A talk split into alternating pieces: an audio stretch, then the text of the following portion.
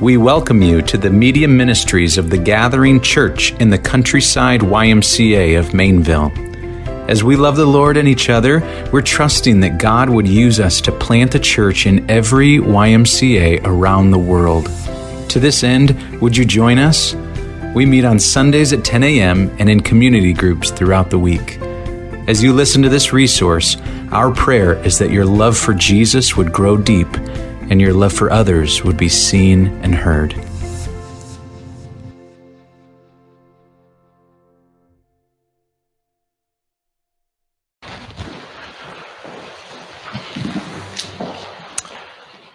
Good morning. Take your Bibles, please, and let's turn to 1 Samuel 16.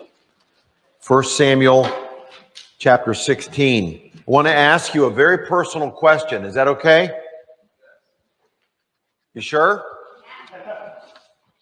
Who are you? Who are you? What I mean by that is how would you identify yourself?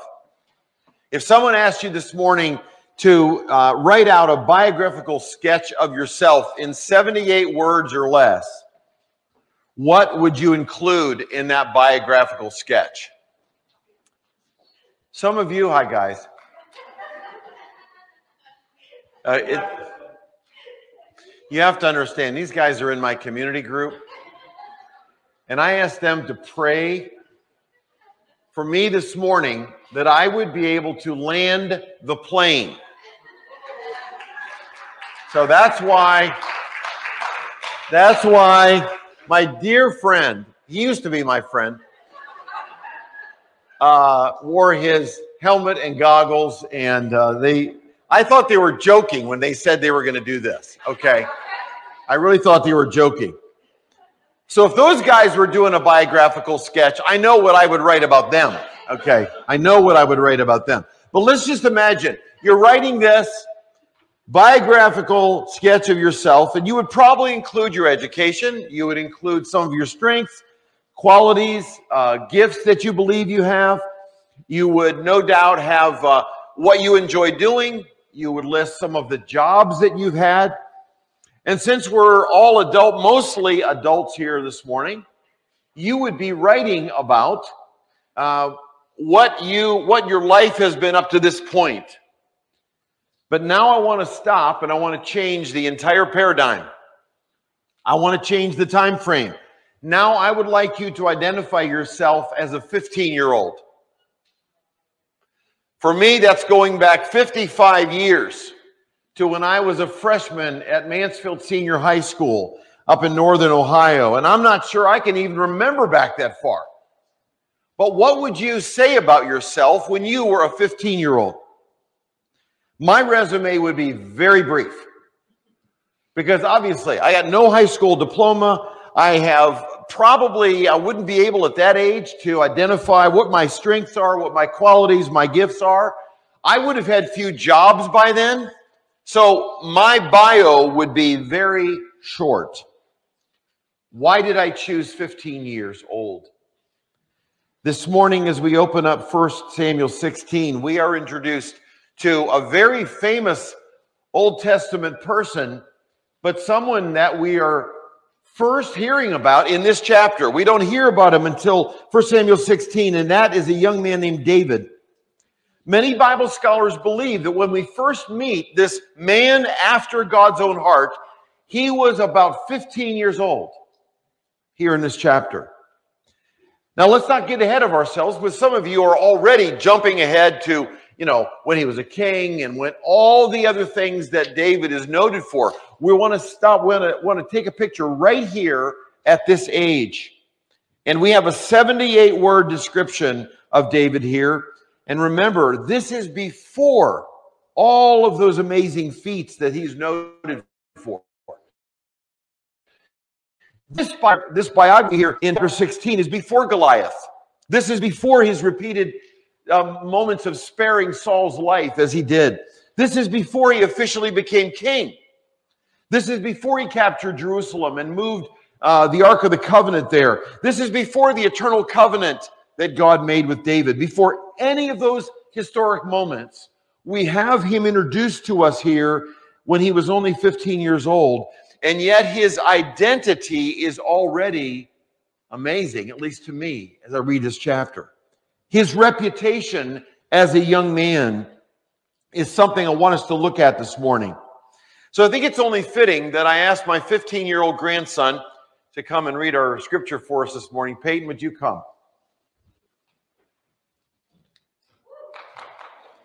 1 Samuel 16. That green light's on. Are we good? Okay. Thanks. Um, all right, so First Samuel chapter 16. Now the Lord said to Samuel, You have mourned long enough for Saul. I have rejected him as king of Israel, so fill your flask with olive oil and go to Bethlehem. Find a man named Jesse who lives there, for I have selected one of his sons to be my king. But Samuel said, How can I do that? If Saul hears about it, he will kill me. Take a, take a heifer with you, and the Lord replied, and say that you have come to make a sacrifice to the Lord. Invite Jesse to the sacrifice, and I will show you which of his sons to anoint for me. So Samuel did as the Lord instructed. When he arrived at Bethlehem, the elders of the town came trembling toward to meet him. What's wrong? They asked. Do you come in peace? Yes, Samuel replied. I have come to sacrifice to the Lord. Purify yourselves and come with me to the sacrifice. And Samuel performed the purification rite for Jesse and his sons and invited them to the sacrifice too. When they arrived, Samuel took one of one look at Eliab and thought, Surely this is the Lord's anointed. But the Lord said to Samuel, Don't judge by his appearance or height, for I have rejected him. The Lord doesn't see things the way you see them. People judge by outward appearance, but the Lord looks at the heart. Then Jesse told his sons, Abinadab, to step forward and walk in front of Samuel. But Samuel said, This is not the one the Lord has chosen. Next, Jesse summoned Shimea, or Shimea. But Samuel said, Neither is the one the Lord has chosen. In the same way, all seven of Jesse's sons were presented to Samuel. But Samuel said to Jesse, The Lord has not chosen any of these. Then Samuel asked, Are these all the sons you have? There is still the youngest, Jesse replied, but he's out in the field watching the sheep and goats. Send for him at once, Samuel said. We will not sit down until he arrives. So Jesse sent for him. He was dark and handsome with beautiful eyes, and the Lord said, This is the one, anoint him. So as David stood there among his brothers, Samuel took the flask of olive oil he had brought and anointed David with the oil. And the Spirit of the Lord came powerfully upon David from that day on. Then Samuel returned to Ramah. Now the Spirit of the Lord had left Saul, and the Lord had sent a tormenting spirit that filled him with depression and fear. Some of Saul's servants said to him, A tormenting spirit from God is troubling you. Let us find a good musician to play the harp whenever the tormenting spirit troubles you. He will play soothing music, and he will soon be well again. All right, Saul said. Find me someone who plays well and bring him here. One of his servants said to Saul, one of Jesse's sons from Bethlehem is a talented harp player. Not only that, he is a brave warrior, a man of war, and has good judgment. He is also a fine looking young man, and the Lord is with him. So Saul sent messengers to Jesse to say, Send me your son David the shepherd. Jesse responded by sending David to Saul along with a young goat, a donkey loaded with bread, and a wineskin full of wine. So David went to Saul and began serving him. Saul loved David very much, and David became his armor bearer. Then Saul sent word to Jesse, asking, Please let David remain in my service, for I am very pleased with him. And whenever the tormenting spirit from God troubled Saul, David would play the harp. Then Saul would feel better, and the tormenting spirit would go away. Would you stand with me as we pray and, and just commit this passage to the Lord? I want us to focus this morning on David's identity and your identity. We see David here identified even as a young man, but I really want all of us to think about what is my identity as a child of God. Let's pray. Father, thank you for uh, being introduced to a, a, person that we are all familiar with any one of us, Lord, who read through your word, we understand what an important man of God David was. But Lord, we get a picture of him here as a very young man. And we see qualities that you had already given him. And then on top of that, Lord, he was anointed and the Holy Spirit came upon this man from this day onward, the scripture says. So, Lord, we, we get a sense of his identity. But I'm asking you this morning, Lord, to search each of our hearts and help us to think about who we are as a child of God, who we are as followers of Jesus, who you have made us, what your word says about who we are. And I pray, Lord, that you would speak by the power of your Spirit when we leave this place, Lord. We would be, be crying out to you to make that identity clearer and clearer, Lord. We want to live each day out of who we are in Christ. So we thank you for speaking. And I pray this in Jesus' name. Amen. Thank you. You may be seated. So last week we concluded with Samuel mourning over God's rejecting Saul, right? It's interesting as we open up the 16th chapter, the Lord basically says to Samuel, Enough, no more mourning about Saul. It's time to go anoint the new king of Israel. And so Samuel gets ready to go. And even though he's a little concerned about Saul's reaction, what does he say here? He's going to kill me if he finds out what I'm doing. And yet he obeys God. So with oil in hand, Samuel makes his way to Bethlehem to anoint one of Jesse's sons as the new king. The scripture seems to indicate that all seven of Jesse's sons who were present there line up in front of Samuel. And Samuel does exactly what you and I would have done in that moment, right? He begins to size them up. He begins to look at their characteristics and he, he begins to say, well, the, this guy's probably the most likely to be the new king. And this guy over here is the least likely to be the new king. And he settled on the son we, the scripture uh, points out as Eliab probably the oldest, may have been the tallest. But then the prophet learned one of the great spiritual lessons of all time. Verse 7 is so key. God said to the prophet, Don't judge people by their appearance or height. Has anyone here ever done that? You ever judge someone by their appearance? It is human nature, isn't it? We all do it. Before we ever get a chance to meet someone or talk to them or find out about them, Many times we've already sized them up. God says to the prophet, Don't judge people by their appearance or height. The Lord doesn't see things the way you see them. People judge by outward appearance, but the Lord looks at the heart. Now, I don't believe that verse 7 is just a proverb for the day for Samuel. Samuel, this is a nice little saying you might take with you. You might tuck it away somewhere, you know, in, in, in your Bible and take it with you. This is a life principle that you and I desperately need in 2023. We really do. Stop and think about it. What would happen if we took this truth in verse 7 and we applied it to our lives? If we really believed it and we said, Lord, I'm going to live by this. Would this truth change the way we determine who we're going to trust and who we might avoid? it would it would change everything in our in our human relationships. Because if we really believe that god knows everybody's heart do i know that person's heart? No. Do you know that person's heart? No. But god does. And if we believe that we would be trusting him to guide us in the especially the significant relationships in our lives we would be saying lord lead me help me to see what you don't or what you see that i don't see God made it clear to Samuel that none of those young men standing there were his choice.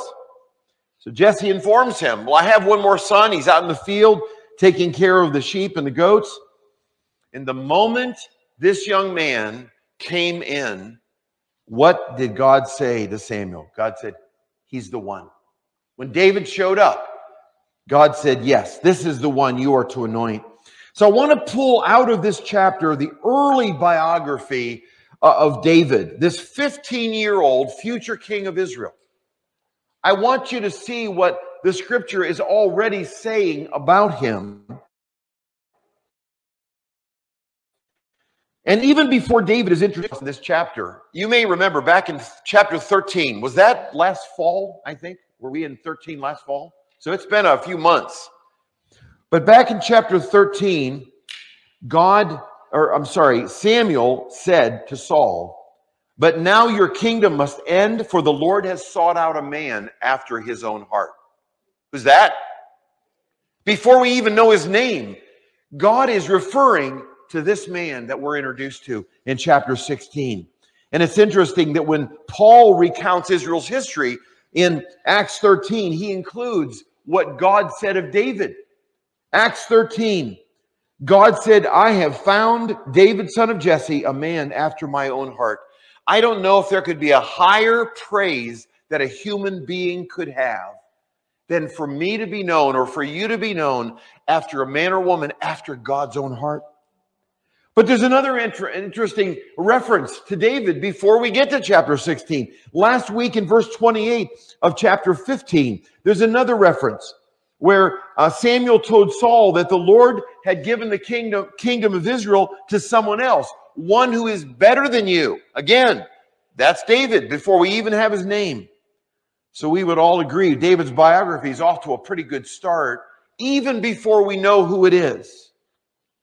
And I believe as Jesse saw those sons initially, their birth order was probably confusing him, right? When he first sees them, and begins to size it up. He didn't know. David wasn't even present. He was the youngest. He was, he was not there at the moment. And look at verse 5 when the, the prophet invites Jesse and his sons to the sacrifice. David's left out, he's overlooked. It kind of reminds me of what Jesus said in Matthew 20. You remember that famous phrase Our Lord said, The last shall be first, and the first shall be last. And just kind of reminds me of this passage. David wasn't even a thought that they had, he was out there in the fields. So, how did David come to everyone's, uh, uh, everyone's attention? How did he come sort of front and center? I'm not even sure it was when he was anointed in verse 13. I want to skip down to verse, uh, uh, verse 13 where he was anointed, but I want to go to verse 14 now because David's prominence really started with the problem Saul had. What was that problem? The Bible says in verse 14, now the Spirit of the Lord had left Saul. That that's bad enough, isn't it? Do you remember Psalm 51? Last week we talked about repentance, and that is truly one of the great prayers of repentance in all of Scripture, where David is crying out to God to forgive him for his sin. And if you remember in that psalm, David, one of the things David says, God, do not take your spirit from me. That's the worst thing that David could imagine is to have the Holy Spirit removed from his life. And yet, that's exactly what is happening here to Saul. The Spirit of the Lord had left Saul. Let's go on. And the Lord sent a tormenting spirit that filled him with depression and fear. This verse has generated much discussion, obviously. When you read verse 14, you and I want to say that's impossible. How could that happen? How could God send a tormenting spirit? He's a holy God. Habakkuk, for instance, Habakkuk wrote that uh, the prophet said of God, Your eyes are too pure to look on evil. In the New Testament, James wrote, God is never tempted to do wrong, and he can never tempt anyone else. So we can't imagine God sending this tormenting spirit upon Saul to trouble him. Well, uh, Pastor Mike and I talked about this verse a couple weeks ago, and I would love to just skip over verse 14. But I do want to say a couple things about it because it's it's one of those verses that it's kind of confusing to us sometimes. I want to say two things. Number one, God is sovereign over all. He is sovereign over the physical universe. He is sovereign over the spiritual realm, over all. And we see that in Mark chapter 5, two weeks ago. Remember our guest speaker that was here. And he talked about this Gadarene demoniac, this man filled with evil spirits. Jesus came on the scene and he told those evil spirits, come out of him. And what did they do? They had to obey. Why is that? Because our God has all power in heaven and on earth. There is nothing that is not under his control. They had to obey and they came out. But I want to remind you of something else as well here in verse 14. Anyone without the Spirit of God is vulnerable. Anyone without the Spirit of God is at least open to the realm of, of the demonic and to this, these evil spirits. And so you see, uh, Saul was now, the, the Spirit had left him. The Spirit of God had left him, and he was vulnerable. In other words, God had withdrawn his protection from Saul. And the way I can best understand this is that God allowed that spirit to torment Saul. Well, because he was so troubled, his servants suggested, why don't we get someone, a musician, to come and play music? And while that music is being played, perhaps this will soothe you and, and, and it will uh, help you to get, have relief from this spirit. And that's why one of Saul's servants steps forward. He says, By the way, I know a guy. Now, he didn't say that exactly, but in our culture, that phrase is, is often used. I know a guy. What does it mean? It means I have connections and I can kind of I can hook you up with somebody who you need uh, a certain job done. Someone with that uh, with expertise in that particular field. And so Saul's servant knew of a talented harp player from Bethlehem. David met the first qualification, but as we see in verse 18, he was much more than simply a musician. Don't forget again, David is probably about 15 years old here. And these qualities that he had, these are long before the amazing accomplishments we read about in, in much of the rest of the Old Testament. So at 15, look at verse 18 with me. The servant says, He's not only a musician, he's a brave warrior and a man of war. How in the world does a young man like that get that reputation? First of all, uh, I believe it goes to David's courage, even as a shepherd. Flip over to chapter 17 for just a moment, and let's look at verses 34 to uh, 36. Chapter 17, verse 34. David is is uh, standing before Saul, and he says to Saul, I've been taking care of my father's sheep and goats. When a lion or bear comes in to steal a lamb from the flock, I go after it with a club and rescue the lamb from its mouth. And if the animal turns on me, I catch it by the jaw and club it to death. I have done this with both lions and bears, and I'll do it to this pagan Philistine too, for he has defied the armies of the living God. This was one brave 15 year old. And when, when, the, when the servant says he's already a brave warrior, man of war, that was part of it. But I also think there was a prophetic element here. I think that servant was saying he is going to be a great warrior, which of course he was. Then he describes him as a man with good judgment. Now, this phrase in Hebrew literally means wise with words. He was already uh, a skillful speaker. He didn't just mouth off. When David spoke, people would tend to listen because he had something to say. And again, look at the next description. This goes back to verse 12, of course. He's a fine looking young man. He's handsome. You can't, you can't notice, you can't help but notice him when he walks by. But the most fascinating thing to me and the most distinguishing feature of David is that last phrase in verse 18 the Lord is with him. The Lord is with him. As a 15 year old, David was clearly set apart from all of his peers. He definitely, you know, was, was, uh, would have stood out and they would have said, You mentioned David. Oh, yes, I know that kid. I know who he is. He was obviously mature beyond years. He was skilled, a skilled musician, had the makings of a brave warrior. He was well spoken. He was handsome. Plus, as God told Samuel, Back in chapter 13, he's a man after God's own heart. Think back to the way you might have described yourself as a 15 year old. We talked about that a few minutes ago. How would you how would you have described yourself? Well, I'll tell you, when I was 15, this was nowhere near any anything close to the way I was uh, living or how I was gifted. But this is the main point this morning. This is what I really want you to understand. None of these wonderful qualities, none of these characteristics that we see in verse 18 specifically and elsewhere uh, in Scripture, none of these things, his identity is the fact that he was filled with the Spirit of the living God. That's what made David who he was. That's what set David apart. So let's go back to verse 13 now. I want to I want to drill down just a little bit on this passage. Uh, let me quickly review those first 13 verses so we bring uh, bring everyone up to speed. God had rejected uh, Saul as king, of course. So Samuel sent to Bethlehem to anoint one of the sons of Jesse.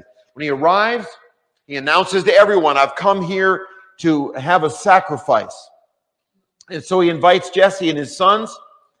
And Samuel knew that he was sent to anoint one of those boys. And yet the new king wasn't even present when Samuel shows up. Jesse calls him in from the fields. And the moment David arrived, what did God say? He's the one. This is the one you're to anoint.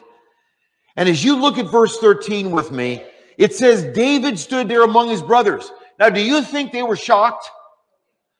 I am confident. They were like, what the heck?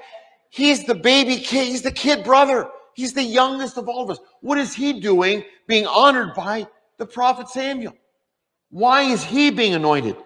And, and I know for sure that David was blown away when Samuel took that olive oil and poured it over his head and anointed him. You know what interests me as well? It doesn't say that, Sam, that, that Samuel said anything here. It doesn't record anything. I mean, I, I can only imagine I would have made a big speech. You know, I'm anointing the new king of Israel. No record of anything that he said. And I wonder, did David understand at this moment what this act meant? I don't think he did. I really don't. He's 15 years old. And get this, it would be probably about 15 years before he would actually become king of Israel. Between this moment and when he would be crowned, and that's recorded in 2 Samuel 5 3, when he was anointed again as the king over all Israel, 15 years would pass. And yet, get this something did happen at this very moment in verse 13 that would change David's life forever. We read in this verse the Spirit of the Lord came powerfully upon David from that time on. You say, how do we know that? How do we know for sure that the Spirit of the Lord came on him? Is there any evidence?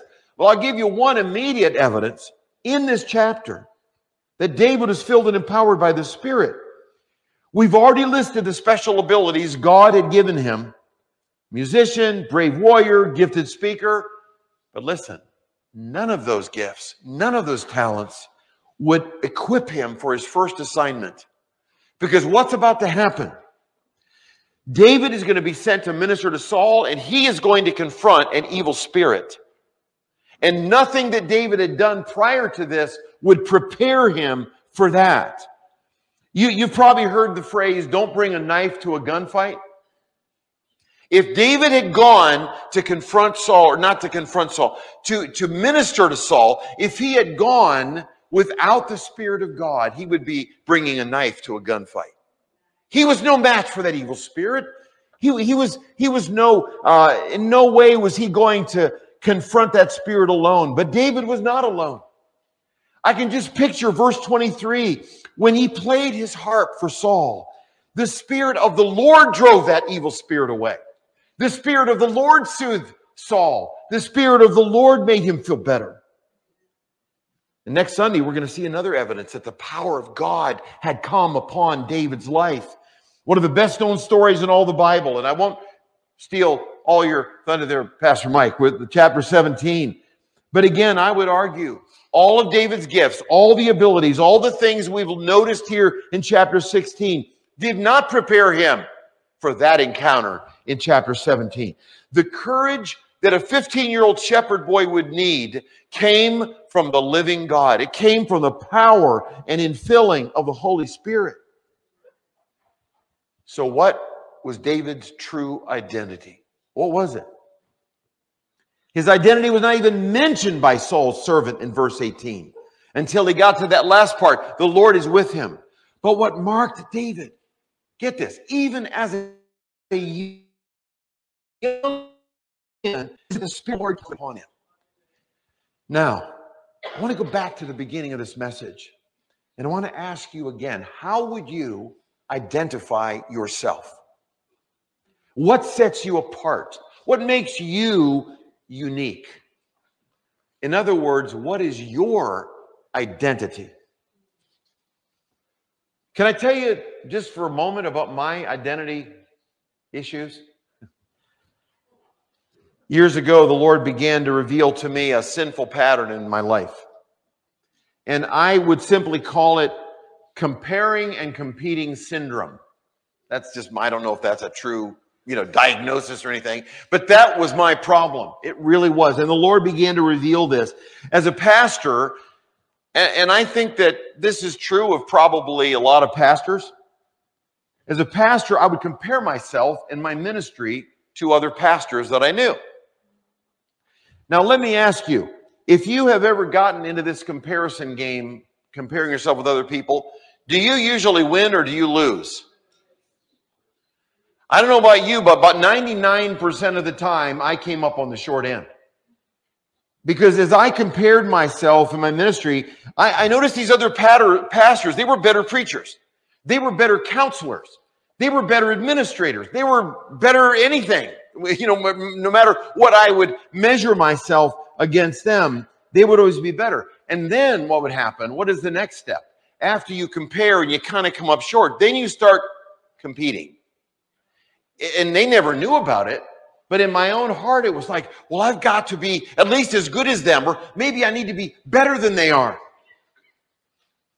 In this vicious cycle, I got to tell you, it is always a lose lose situation.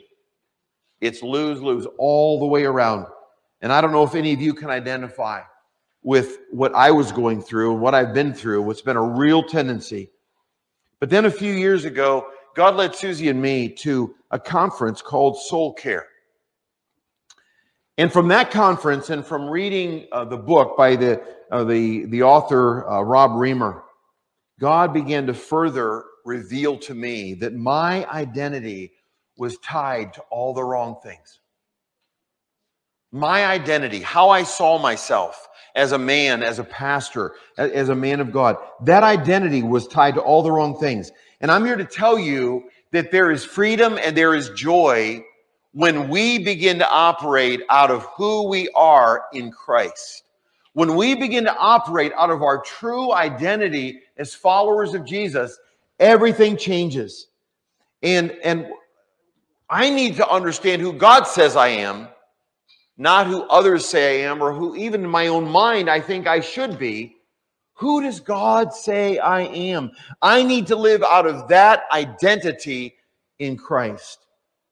And so, regardless of what anybody has said of you or thought about you, or uh, whether that's good or bad, either way, if you're a follower of Jesus today, I want to just remind you as we close this message of what God says about you and me.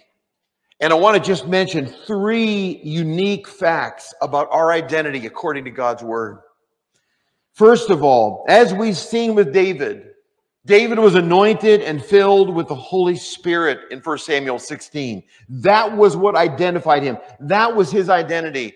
And 1 John 2:27 says this, "But the anointing that you receive from him abides in you."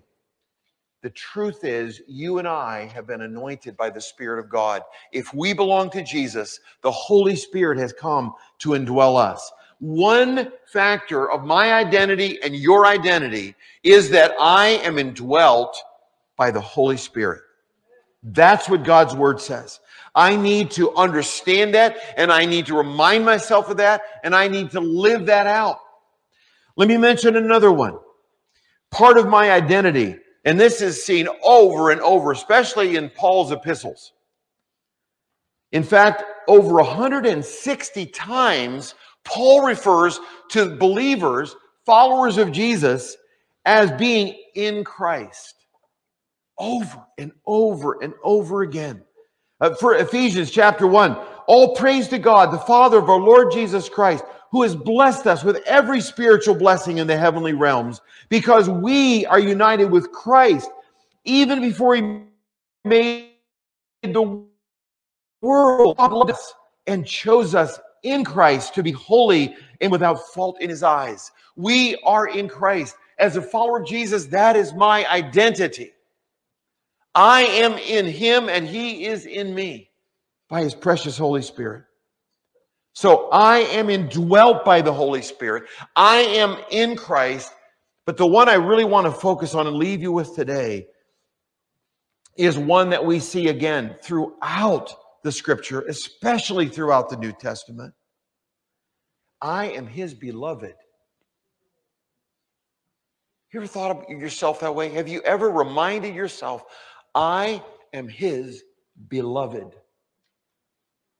You know, John referred to himself in the gospel account. I don't know if you've ever noticed that. In John's account, he says he was the disciple, what? That Jesus loved. Wonder how the other disciples felt about that. You know, the other guys.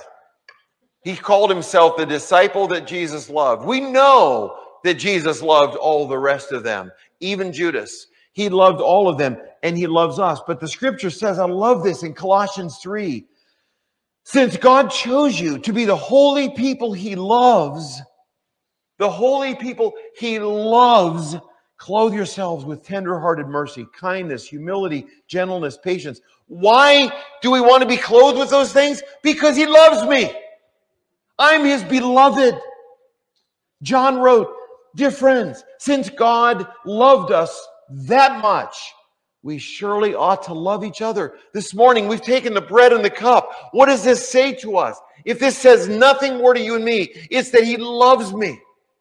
He loved me then, He loves me now. And nothing I can do can change that. Nothing I can do or not do can change His love for you and me. My identity is that I am His beloved. This is Valentine's week, of course, Tuesday, I guess. And so this is the week when everybody gives the cards and the flowers and the chocolate and whatever, okay? And this is the week. Somebody is my Valentine. Is there any greater true Valentine than to know that my Father in heaven, my Savior, the Holy Spirit, loves me I am his beloved. And I'm so aware in my own life, this is a point of identity that I need to understand more clearly. I need to be aware of every single day. Why do I serve him? Because he loves me. Why do I love him? Because he loved me first. Why do I do whatever I do? It's because he loves me. And we can get caught up in this duty thing. We can get caught up in, I just have to obey him because he did this for me and I've got to obey him got to constantly be reminded. I don't know about you, but I need to constantly be reminded that He loves me. I am His beloved. I am His beloved. Would you say that out loud with me? I am His beloved. I need to, I need to focus on that in Scripture. I need to go back and see that from cover to cover, his love for me is throughout the word. Oh, that that would sink in. It saves us from, again, from just living our Christian lives because I, you know, I got to do this and I got to do that and I'm expected. Wait a minute. What's the motivation? It's because he loves me. And I want to do, I want to have a love relationship with Jesus. I want to have a love relationship with Jesus. Would you stand with me?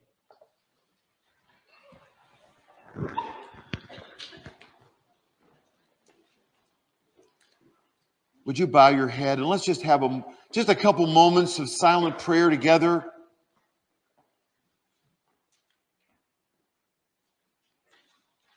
What an amazing thing, regardless of what anyone else thinks of us, regardless of what even what we think of ourselves, our identity is in what he says. My, de- my identity is, is what God says about me, what His Word says about me. This morning, to know that, yes, I am indwelt by the Spirit. I am, uh, I am His beloved. I am His beloved.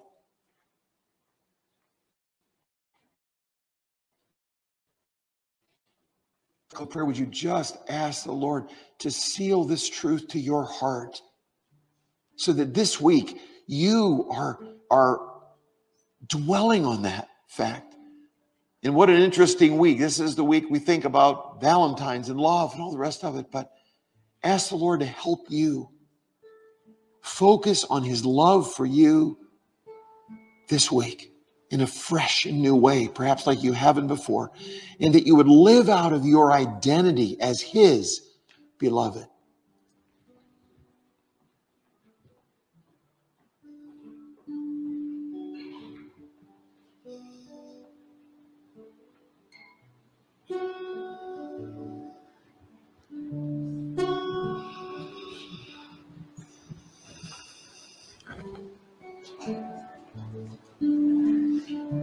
Lord, I don't know how many more ways you could tell us that you love us than the cross itself.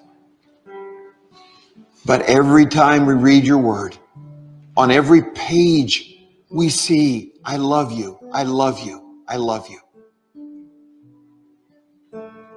Help us, Lord God, again, by the power of your Spirit, to grasp this eternal truth, this life transforming truth that this is my identity. Help us to live out of that, Lord.